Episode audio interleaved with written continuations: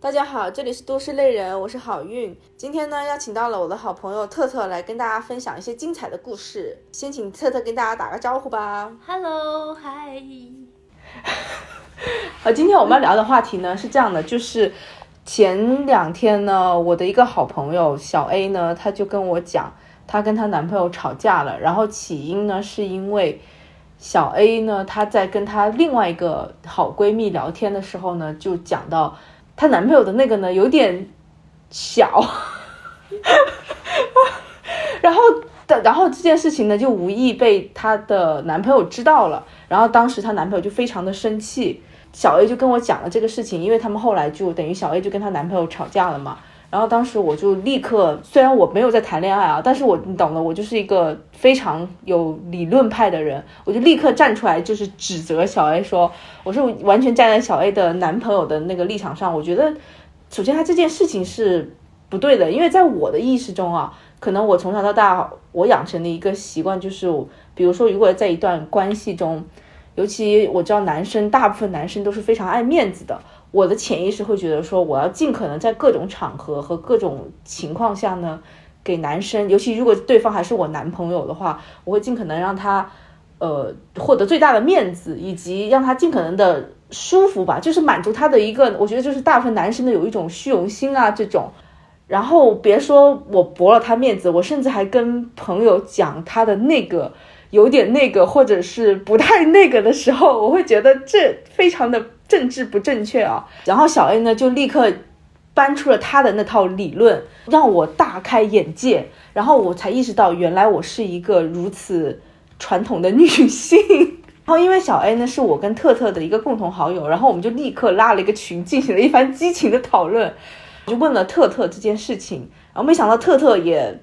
就是在群里啊，群里立刻起立发言煽醒了我，我才意识到我原来错得如此离谱。来来来，特特来跟我们分享一下你的观点啊。哈喽，呃，我我的观点其实就很简单，就是可能在男女朋友关系相处当中，这件事情呃确实是会伤害到男生的，只不过是、呃、我感觉类似的情景在女性当中其实是经常发生的，因为我通过生活观察呀，包括是呃就是呃上网冲浪，就是你能感受到。很多男生就是不但于对女性进行身体羞辱的，呃，就比如说他们是甚至是会公开跟一些陌生的男生聚在一起去讨论一个女生的身材呀，然后或者是呃其他一些就是跟呃身体相关的事情。比如说我一个朋友就分享过，他在一个健身群，然后呃那那那些群里全都是陌生人，只不过是大家因为健身进了个这个群，然后他们就会在里面聊说，呃今天去。去健身房看到了一个女生，呃，以前都是穿透明肩带，然后今天没有穿透明肩带，就在一个陌生的五百人大群会公开聊这种事情。然后呃，再联想到其实女生成长当中都会多多少少会经历过，呃，如果你们回想一下，比如说你小的时候男生开开开你胸部的玩笑呀，或者是开你身材的玩笑呀之类的，我就觉得呃，可能我们女生被教育的对男生太客气了，然后男生被保护的太好了，然后他们的面子就是变成了在这个社会上很重要的事情。然后呃，我就会觉得就是为了平打破这种性别上的不公平，以及呃，就是能够让双方都更平衡一点，我觉得有的时候呃，我没有觉得说我一定要去保护男生，或者说我我有什么不满我也可以说出来。嗯，对，因为当时小 A 也是这样跟我说的，然后在你们两个这样的教育下，我才意识到，就是确实我回想过我中学的时期，几乎每个班都有一两个叫什么飞机场的人，就是女生被男生起的绰号，包括我自己也有在中学的时候被男生就是那种开玩笑的叫什么洗衣板啊或者这种。然后我会好像我们都已经默认的接受了，就是我在公众场合会被男生这样调侃似的开玩笑带有羞辱性的这种称呼。但是我们你看，女生绝对不可能公然的在这种场合叫一个男生什么牙签啊或者火柴棒，那可能会被打死。而且即使是在成长就长大之后，就是很多呃对成人的一些身材标签也是女生比较多，比如说像就已经聊烂了的什么呃那个呃四 A 腰什么，或者是呃就是要求女生的腰一定要这么细，或者说男生看到女生腿粗就叫她大象腿，然后呃之类的吧。然后包括虎扑上有很多男生会聊一种女生类型叫坦克，呃，就是觉得、就是、是什么类型？就是说比较壮的一一类女生，然后可能只是稍微胖一点，他们就会觉得说，就是坦克是一类女生的代称。就这种词其实是在女生聊男生的时候是不太会有一个专门的这样的词的，就是把某一些女性标签化了，对，很羞辱性的身材特征标签化。对，因为刚刚你说，比如说像健身群这种，就是男生公然在场合评论女生，就带有一些羞辱性或者让人反感的行为啊。但是你看我们像刚刚比如说我说到我们共同的朋友小 A， 她其实只是跟好朋友在私下像闺蜜夜话一样的讨论男朋友，这样被她男朋友知道之后都已经大发雷霆啊，就是影响到关系。但是如果我们换位思考的话，女性是完全没有这样的权利和机会。我觉得就是女生被教育的太好了，太得体了，就是女生从小就、嗯呃，知道给人留面子，尊重他人，但是男生好像是缺少这个教育的，以及他们如果做出了，其实是，呃，从常规意义上不太好、不太尊重人的行为，或者说出这样的语言，他们是不会受到惩罚的。总的来说，就是社会给男性太多的宽容了。对对，就有有点这样的感觉。然后因为这个话题，我们就延伸到了，呃，生活中方方面面，我们作为女生受到的一些不平等的待遇啊因为那个特特那天又跟我讲一个事情，就是他其实是一个非常反对女生做美甲的人。哦，对，因为就是现在也是开始有一些女权博主在聊关于做美甲是不是服美役，就是呃，就相当于女生成为了美丽的奴隶这样的一个概念，可能稍微呃，了解过女权的人都会知道这个概念，然后可能美甲就是其中的一个比较细呃小的一件事情的表现。那我我我可能也跟我的朋友聊过关于这件事情是不是在服美役，然后可能有的人就会觉得说，觉得他不是，就是会比较自由，就是觉得女生想做指甲是他们的自由，就是想美美的又怎么样呢？而且如果我有钱，我就愿意去花这个时间，又有钱有时间想去做这个事儿，并且美甲现在还变成了一个产业，而且还让很多女生就是有了就业机会，让很多女生因此发财了。嗯，就是可能在。呃，乍一听起来这个这这条理论还挺站得住脚的。对对，然后只不过是如果你反过来说的话，呃，就是美甲这件事本身其实是一个很 bug 的事情，就是它呃就是代表了某一类社会规则或者是社会规劝吧，就是会让女生在非常很多没有必要注意到的事情去去去关注自己的是不是很美丽或者很精致。因为那天你跟我说你觉得美甲是服美役之后，我就觉得这一切都太荒唐了。对，然后但是你还你还记得我跟你说那件事那那个问题吗？就是我不知道有多少女生需要自己在低头的时候看着自己的指甲，指甲上是有花纹的。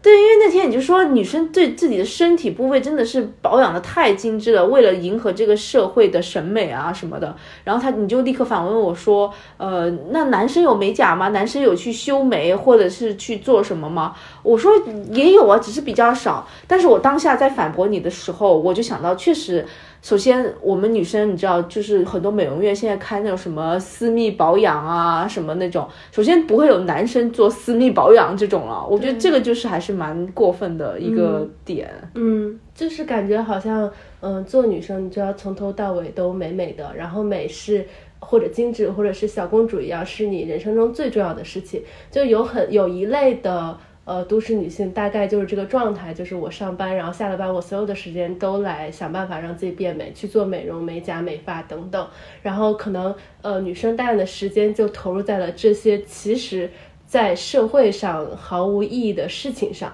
就你只是花了一些钱让自己变美，但是它并没有说帮助你个人成长，或者是帮助你事业更加成功，或者是让你在这个社会上得到了更多金钱和权利，那他们其实是在无效的消耗你的时间。你说到这点，我记得当时我又立刻沿着你的说，我说可是这个社会就是长得好看的人，尤其美女、年轻的小姐姐、好看的小妹妹，就是会容易在社会上被对待的更好，获得更多的便利啊。然后特别是比如说在公司好了，就我觉得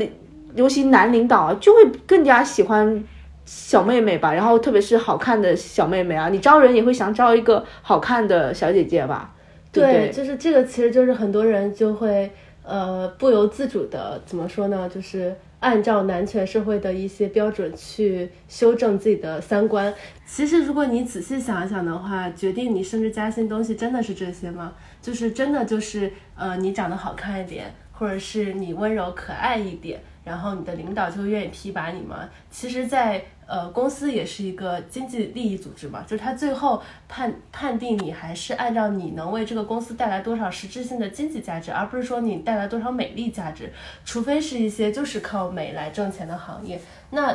到最后其实还是要看你的，归根到底还是你的工作能力。你在外表上可能只要保持适度得体就 OK 了，但很多女生可能就本来做的工作是并不是要求她们外表的，但是她们就会以为好像呃外表稍微好看一点，同事就会更喜欢她，领导就会更喜欢她，反而陷入了这种错误的努力方向。嗯，我觉得这个是还挺可怕的，而且这个是一个挺常见的一种呃社会上的现象吧，就是包括呃跟很多女生朋友聊天，我会觉得她们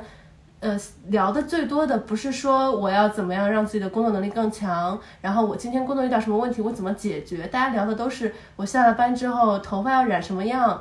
什么颜色，然后我美甲要做什么样式，你看这个小红书上好多好看的美甲，就是大家的大量的时间和精力都被占据在这些奇奇怪怪的东西上了，而这些东西可能都是一些就是社会教导我们去做的，引导我们去做的事情。嗯，就并不是你内心真的喜欢这个事。就像我刚才说的美甲这个事，就是美甲这个体验有那么好吗？就是你在那里做两个两个小时一个小时，就如果你做那种很精致的贴钻的美甲，然后你可能得到的就是你的指甲稍微好看一点点，还要不断的去修补它，而且会花你很多钱。这样听你说下来之后，我又认真思索了一下做美甲，我觉得说实话做完之后看得亮晶晶的，其实有时候心情还是挺好的，虽然你说真的没有几何会低下头来专门看自己的手指甲，但是呢啊，你说到这个就是要迎合男性的审美啊，迎合这个社会的审美，我觉得美脚指甲是确实是多少有一点的，因为脚指甲说实话是更难被自己看到，除了说夏天就是比如说穿凉鞋之外，那你说在冬天我穿的这个靴子或者袜子，其实我自己是完全看不到我的脚指甲的，那我只有晚上睡觉前的半小时自己欣赏了自己的美甲吗？在冬天的时候 我, 我感觉女生就是因为美的定义也是被教育的嘛，就是女生会被教育出很多奇怪的关于美的定义，就是觉得好像要有手指甲有脚指甲才是美的，其实你没有，然后就是保持干净也是一种美啊，就是现在越来越崇尚呃自由呃不是自越来越崇尚自然简单，就是嗯就是我我我而且我觉得就是从广义的就只就是不说具体的某一个项目，就不说美甲这个项目，就只说让人变美的项目，我觉得女生的比男生的多太多了。所以就是即使是现在有一些人说哦美甲，很多女生男生直男是不理解美甲的，女生做美甲就是为了自己开心，但是其实你去看它的最底层的逻辑，它还是一种服美役的行为，它还是就是呃，因为让女生觉得变美是最重要的，让女生觉得当小公主的感觉是很棒的，所以女生才会去做这个事儿。嗯，我竟无言以对，怎么办？我竟无言以对。如果你想清楚了，你就你就你就会豁然开朗，就会觉得我不需要这些东西了。好的。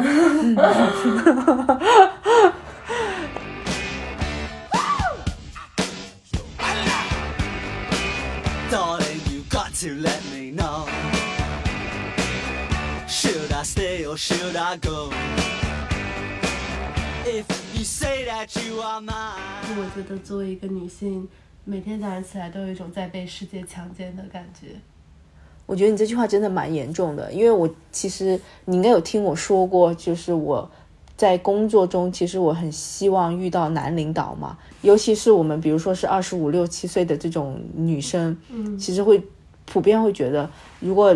leader 是一个男的，感觉就是沟通上啊，以及呃在做事上都会会比较会受到很多关照，在方方面面上。个人观点，我总觉得男领导其实是更偏爱呃女下属的，尤其如果你还是一个年轻的小妹妹啊这种。我在以前的工作中其实有遇到过男领导和女领导嘛，我就觉得大部分的女生 leader 总结来说就是要么狠要么表啊，就是说的比较严重一点，但确实真的是这样，尤其对年龄相近的女下属可能会更加的有这种竞争意识还是这种控制意识，我也不太懂。反正我就个人非常希望在工作场合中遇到男 leader， 可能你感受到一种雌竞，对，呃，会会女生之间的一些比较什么的，嗯。但是你因为你你当时说的是又狠又表，对吧？对。这其实我觉得，呃，我想反驳你的点就是，我感觉只要是领导，可能多多少少都会沾点这俩特质。如果他不够狠的话，他可能没有办法往上爬，坐上这种位置。然后如果表其实就是呃有点就是表里不一啊，或者两面三刀呀，那这个可能只是职场中圆滑的一个表现。那只是我我我觉得呃社会很容易批判女性，就是用一些这个词，比如说表就是女字旁，你可以发现很多在汉字里就是负面的词汇很多都是女字旁的。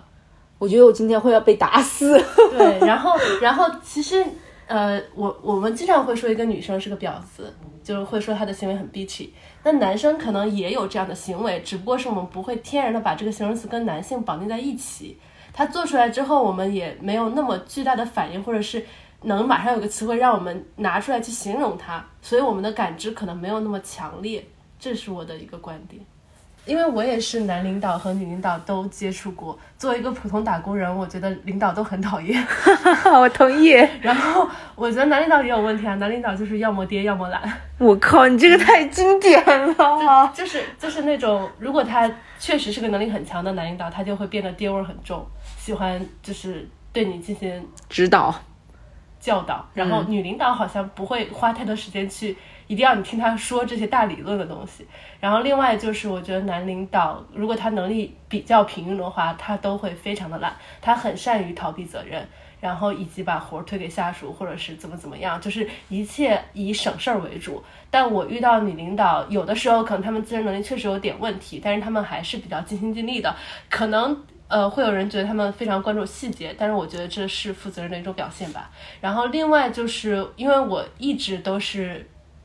呃，自从我开始接触女权理论之后，我就会在很多事情上天然倾向于女性，因为我知道，呃，社会的女女性是在社会上生存是更难的，所以她们做出很多事情的时候，我会更愿意站她们的一边。比如说，如果同样是男领导和女领导都很讨厌的情况下，我会觉得，呃，我会更希望这个世界上有更多女领导，或者是我更希望大家能理解这些女领导为什么这么讨厌。然后比如说你会联系到女性在职场上的一些问题，她们呃上升空间是是很很很不足的，跟男性比起来。然后她们会有生育焦虑，然后会有三呃会有那个家庭和工作平衡的问题，这些可能大家都知道。那她可能就会在前期职场上升过程中表现出一种绝望。对，我觉得就是你刚刚说的，就是因为女生她有天生这个，就是因为女生她有这个生育的周期，所以我觉得她在职场上她就是天然有一些呃劣势的，不知道这个说法对不对，但我觉得就是因为她要生育要怀怀孕待产，所以她在这个漫长的职场周期里她就有固定的这个周期是是空缺的，所以也就导致为什么我们常常说在在职场上男性的那个比例总是高于女性，因为女性她这段时间她就是不在职场上，她没有办法，她的除非你决定你就是这一辈子就不生育。那如果我要生产的话，我在某一个年龄的这一两年，我的工作精力就是会被分掉，我没有办法百分之百的投入在我的工作上了，所以才会导致为什么常常现在很多人说，嗯，凭什么职场上很多都是，比如说男性的比例远高于女性，嗯，就你会觉得这是一件很合理的事情。呃，我觉得这不合理，我们是应该因为, 因为男性的那个身体他是不需要生育，他没有这个耽误的时间，所以他天然就适合上班。呃，你这样说我会被打死，但是我觉得就是。可能是因为这样的一个长期累积的，就是每一位女性都有这样的一个情况嘛，所以慢慢慢慢时间一久了之后，就会导致呃男性的比例会增高，因为可能女性到了某一个时间，她就会去呃生产，然后那生产她就是必然会耽误到她在职场上的这个时间。对，就是在这点上我也是不可否认的嘛，就是如果是纯看现在的就是大部分的这种经济活动，就是人如果想要活下来，就要去一个公司上班，要从事这种呃，就是类似于怎么说呢，就是跟之前，但是之前农业社会也是也是这样，工业社会也是这样，就是需要你去一个地方劳作，然后需要有有有很长一段时间，然后你的生育就是会天然耽误你的这个时间。对，那看起来女性就是在呃职场这件事情上处于天然的劣势，这个是没有办法改变的。但是我觉得比较可怕的一个理论就是现在很多人都是偏达尔文的嘛，就是他们会觉得呃强者就应该天使，就是我们不不应该保护弱者，就是我们、就是、弱肉强食。对，就是弱肉强食，然后呃因为因因为你不适合，所以我们就更不应该让你存在在这个地方。嗯，我觉得这个还是呃挺可怕的。如果你对社会的很多事情都觉得呃只能让强者去做去做事情，然后挤无限挤压弱者的空间，那这个社会就会变得非常可怕。因为而且每个人都有他弱的地方吧，就这个可能就是基本的善良和怜悯心的问题。你这样说我真的好像是一个道德有问题的人。嗯，可能就是因为现在大家就觉得这种事情太常见了，就是呃，类似于辞退一些女生啊，或者是呃 H R 就直接问就是你的年龄，你的生育计划。我觉得就是这个社会保护机制做的不够强，然后让大家觉得好像呃去去吐槽呀，或者是去呃贬低女生生育的这件事情是一件很自然的事情，你就会用这个理论来说服自己啊，那女生的生育就是不适合工作，那我在就是我是一个老板，我找员工的时候我就是不喜欢女生，怎么了？这不是很正常吗？就我觉得这个是挺可怕的。然后可能从女性角度来说，我们能做的就是就是我们要把生育能力从劣势转换为优势，因为我们才是那个能生孩子的人，我们应该去为给社会要更多资源，而不是让社会来剥夺我们的权利。我觉得你这样说好像也有道理，因为尤其是在现在大部分国家，包括我们啊，现在也是一个偏低域的逐渐一个趋势越来越明显的时代啊。就是如果你既然像你这样说女生是掌握了这个生育的主宰权的话，那按道理女生不应该主宰整个社会吗？对啊对啊，就是这样的呀。就是因为在资本社会呃，女生被呃越来越就是怎么说呢，因为她生育这件事情被越来越看不起，被贬低，然后她们就越来越不想生育了嘛，越来越没有安全感。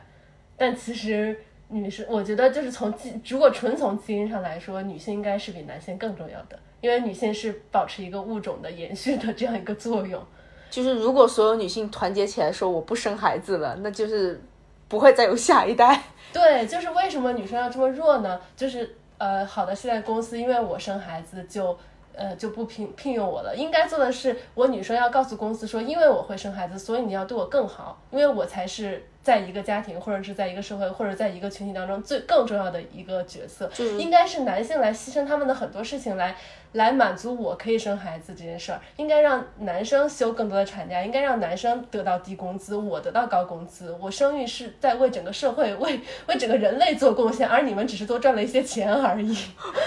就是女性其实应该掌握话语权。对啊，就现在比如说现在我们国家很有很非常非常有有钱，但是就是呃，所有的女生都不生孩子了，然后没有下一代了，你觉得是哪个更恐和和我们是不断在延续的，只不过是这个阶段暂时穷了一点，你觉得哪个更恐怖呢？我觉得你这个理论其实是没有问题的，但是你看啊，比如说举个例子，我能比较粗暴的想到就是像日本，其实它已经就是这个低生育问题已经很久了，但是包括我知道是国家还有政府可能都在一直想很多办法去解决，去鼓励更多的女性去生孩子嘛。但是你看这么多年了，至少在过去可能十年都还是没有解决这个问题。如此需要女性去生育的一个社会，但是他们的男权没没有改变。对，而且他们的男权社会是非常严重的，比我们还严重嘛。他们完全就是一个男权主导的社会。嗯，这个有点超纲，但是就是大概我觉得呃，肯定思潮改变会晚于经济，思潮的发展会晚于经济发展，就是你先是其实你经济发展速度是很快的，就可能日本比如说已经变成了一个很有钱的国家，但是他们的人类的意识还没有跟上，然后他们还是在用传统的那一套再去再再再相处，或者是男女关系什么的。之前我好像我忘记是听过哪个哪个老师讲过一个观点，就是说你不觉得很奇怪吗？就是人类社会经济形态已经发生这么多改变，然后我们现在都已经用了这么智能科技的东西，但是我们的家庭观念好像还是跟什么几千年前一样的，就是还是什么一夫一妻制，然后还是男主外女主内，然后还是怎么怎么样，就是在在就是对婚姻家庭两性的很多观念都是很很陈旧的。这个就是只要是稍微学过一些文史之人都会觉得肯定是一个不正常的现象嘛，就是就是在这方面的思潮肯定是远远落后于经济发展的。嗯，我觉得可能我真的今天要是被好好教育一番了，因为我觉得其实已经发展了不少，因为在以前可能是一夫多妻制，那如今能演变成一夫一妻制可能已经算还不错了，但是可能在你的理论下是说已经过了这么漫长的岁月，然后科技已经跟了几代了，但是关系才跟了可能才一代或两代，其实还停留在一个非常传统的阶段，对不对？对啊，你就像我们跟我们奶爷爷奶奶的生活完全不一样，但是我们在结婚这件事情上跟爷爷奶奶很像。哇，包括生小孩。那我好期待下一次的大震荡是怎么样的一种关系形态。很多人都觉得就是婚姻已经没有存在的必要了吗？这是下一次震荡的形态吗？不知道，还是说是一妻多夫制？就大家觉得可以，就是我们还是可以一起生个孩子，但是我们好像没有必要结婚了。嗯，嗯现在这样的人，这样想的人比较多。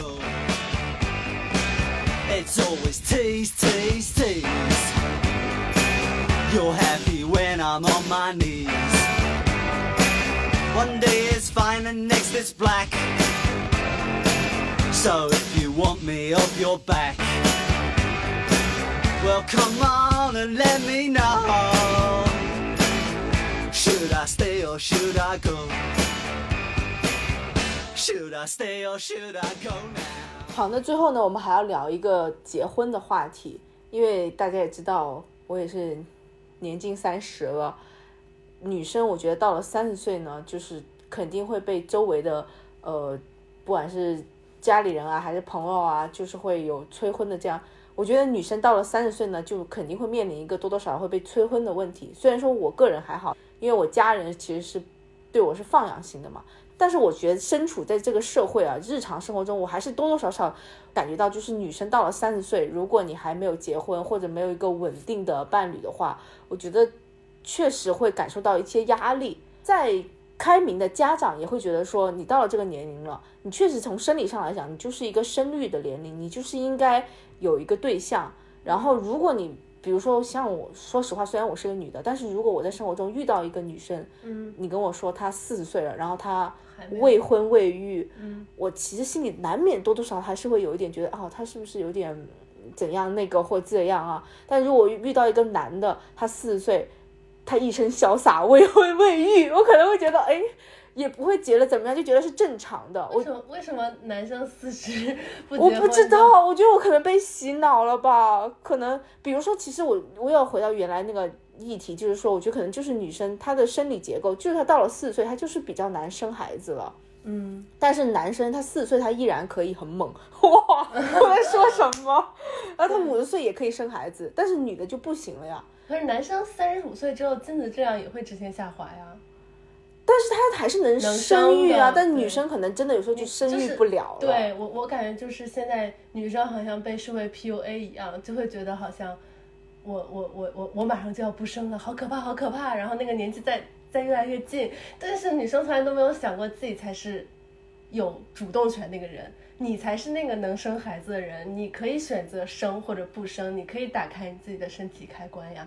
但男生却没有办法生，所以他们的一生还要去不停的去寻觅一个人，他们要一直去找到一个女生愿意为他们生孩子，所以在这件事情上女生才是天然占优势的。结果现在女生反而变成那个被动的人，搞得好像被折磨得很很惨的样子。我靠，你这个观点太精妙了。就我觉得你你你好像就是，如果说的极端一点，就觉得呃女性全被男性给 P U A 了。就应该是女性反过来去 P U A 男性，就是说因为我现在我能生孩子，你不能生孩子，所以你应该按照我的要求做一切事情，我想让你我我定义你的美，然后我来衡量你的成功或者失败，然后我来去称霸职场，然后决定你赚不赚钱，因为我是那个能生孩子的人，然后你可以决定你生育的时间和阶段。 对, 对就是相当于呃，现在有很多女生是不自觉的会取悦男生嘛，但如果从身体结构从根儿上说，应该是男生取悦女生啊，因为因为因为很多男生就是希望，就是男生求着女生的，在身体上来说啊，是男生要求着女生去生孩子的。我竟无言以对。当然女女生不是说一直是被求，因为女就是女生你可以选择，你自己想生就生，你自己不想生就不生，但是如果一个男生他想有个孩子，他必须要去去跟一个女生沟通，就是我说的是求，但也可以说是沟通，好听一点啊，但但就是这样的，就是他必须要找到一个女生才可以完成这件事情，但女生自己就可以。嗯，就像但女生也需要一个精子啊。对呀、啊、对呀、啊、但是有精子、就是、就可以生育，就是相当于精子是呃，就是这么说吧，就大家都想有一个呃后代，如果大家都有这个需求，女生可以随便找一个人，呃，但是男生可能很难。喂 why 你 你, 你懂吗？就是男生就是就是用传统社会的观念，就是男生想找一个女生给他生孩子，他需要付出很多嘛，所以才会有现在的那些就是传统习俗留下来的什么什么婚礼啊，什么那叫什么彩礼啊，什么感觉好像把这个女孩娶回家了，就是因为他要让这个女生帮他生孩子嘛。是这样的吗？但但女生就是可以随意的。我感觉我渐渐被你洗脑、就是、就是你不需要，就是女生不需要一个男生，就是就就就比如说女生不需要结婚，就我就喜欢我在现在谈恋爱，我就觉得这个男生很好嘛，然后我现在又到了想生孩子年龄，我就不带套，然后我就直接生个孩子就行了。对，就我觉得在这件事情上、嗯、女生的自由度和选择权其实是更大的，结果现在反而搞得好像男生的选择权是更大，这不是很奇怪吗？我觉得你今天给我带来了新一波的女性思潮，我有点 hold 不住。我觉得就是因为现在越来越多女生意识到这个点，才会变得生育率下降啊。因为他们为什么现在女生不结婚不生育，是因为那些男生没有达到他们内心那个要求，他们不愿意妥协了，他们就觉得说，除非呃呃，就是我们要结合成一个家庭，然后那个伴侣满足了我的这些需求，我才愿意去生这个小孩。就是因为他们现在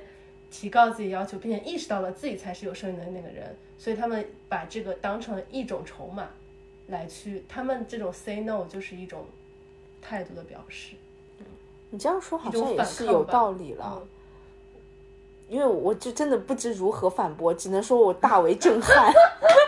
但可能因为我自己也不是一个就是多么多么理论系统研究这个就是女权主义的人，我只是平常会关注会看，所以可能刚才我说的也有不对的地方，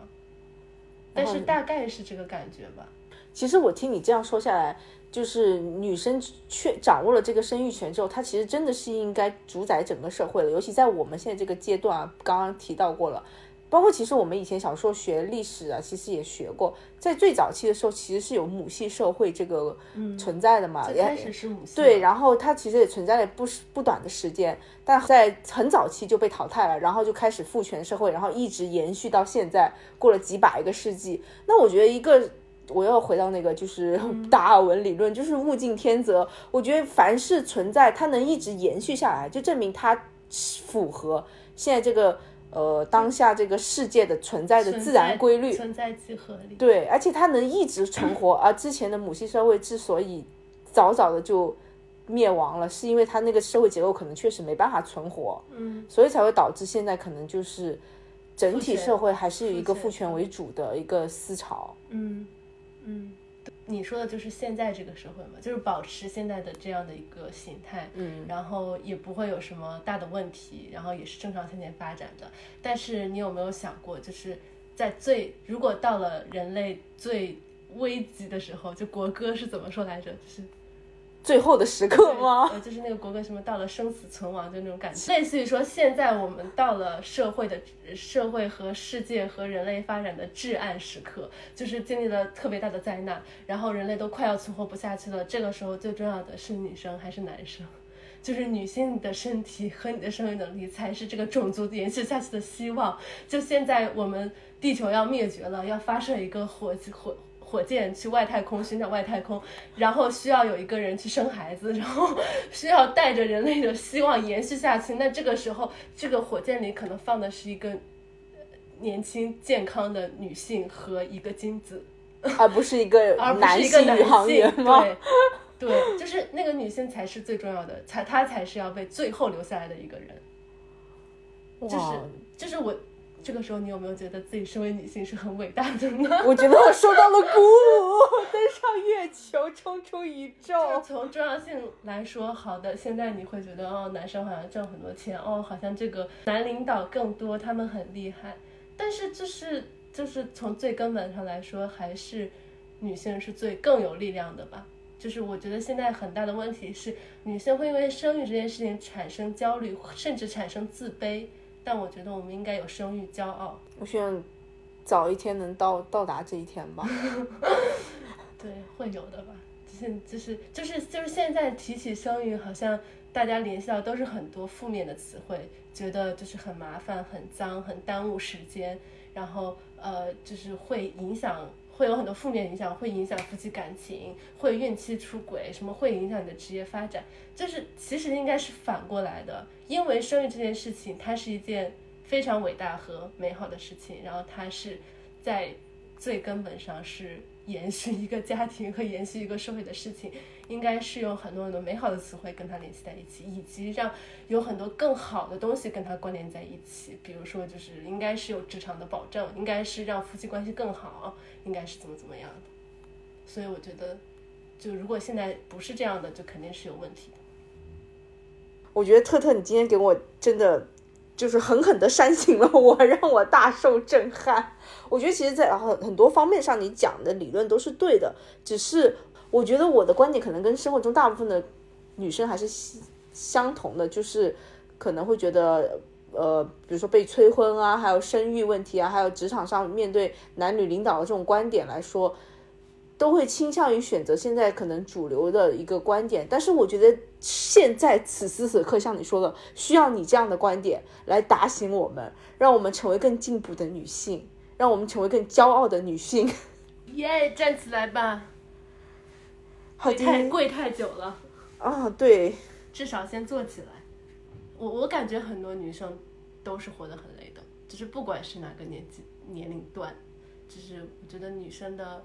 那种劳累就是是比男生要明显非常非常多的。我觉得女生就是很卷了、啊、女生之间，所以为什么会产生这个雌竞这个词，虽然说我不喜欢这个词啊、嗯、这个本身也是一个不好的一些呃标签嘛，但是确实女生，我因为我身为女生，我在群体中我就会感觉到一个卷，就是女生会自卷。嗯，也可能就像你说，是因为这个社会给女生带来的压力，才导致她们互相卷，导致我们自己卷的是什么呢？比如说身材卷。对啊，这就是刚才说的美意的事情啊、嗯、就是你的美是被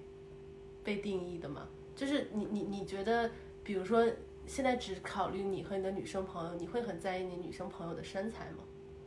你你会因为这个女生身材特别好才会跟她玩？所以肯定就是因为面我们要一起共同面对男性的评价和这个社会的眼光。 对,、就是、对，其实女生做了很多那些呃所谓的追求美的行为，搞得自己很累，比如说减肥呀、化妆呀、穿搭呀什么的，不是她们内心真正喜欢和追求认可的东西，所以她们会觉得很累，她们并不能在这件事情上得到快乐愉悦，反而会越陷越深，就是消耗自己。好的，我决定从明天开始做一个进步的女性，同志们。好的，那今天我们节目就先这样了，谢谢大家的收听，希望我们下一期节目有更加精彩的观点啊、哦！今天也谢谢特特来跟我们聊天，让我大开眼界。好的，谢谢好运，祝大家越来越好运。拜拜。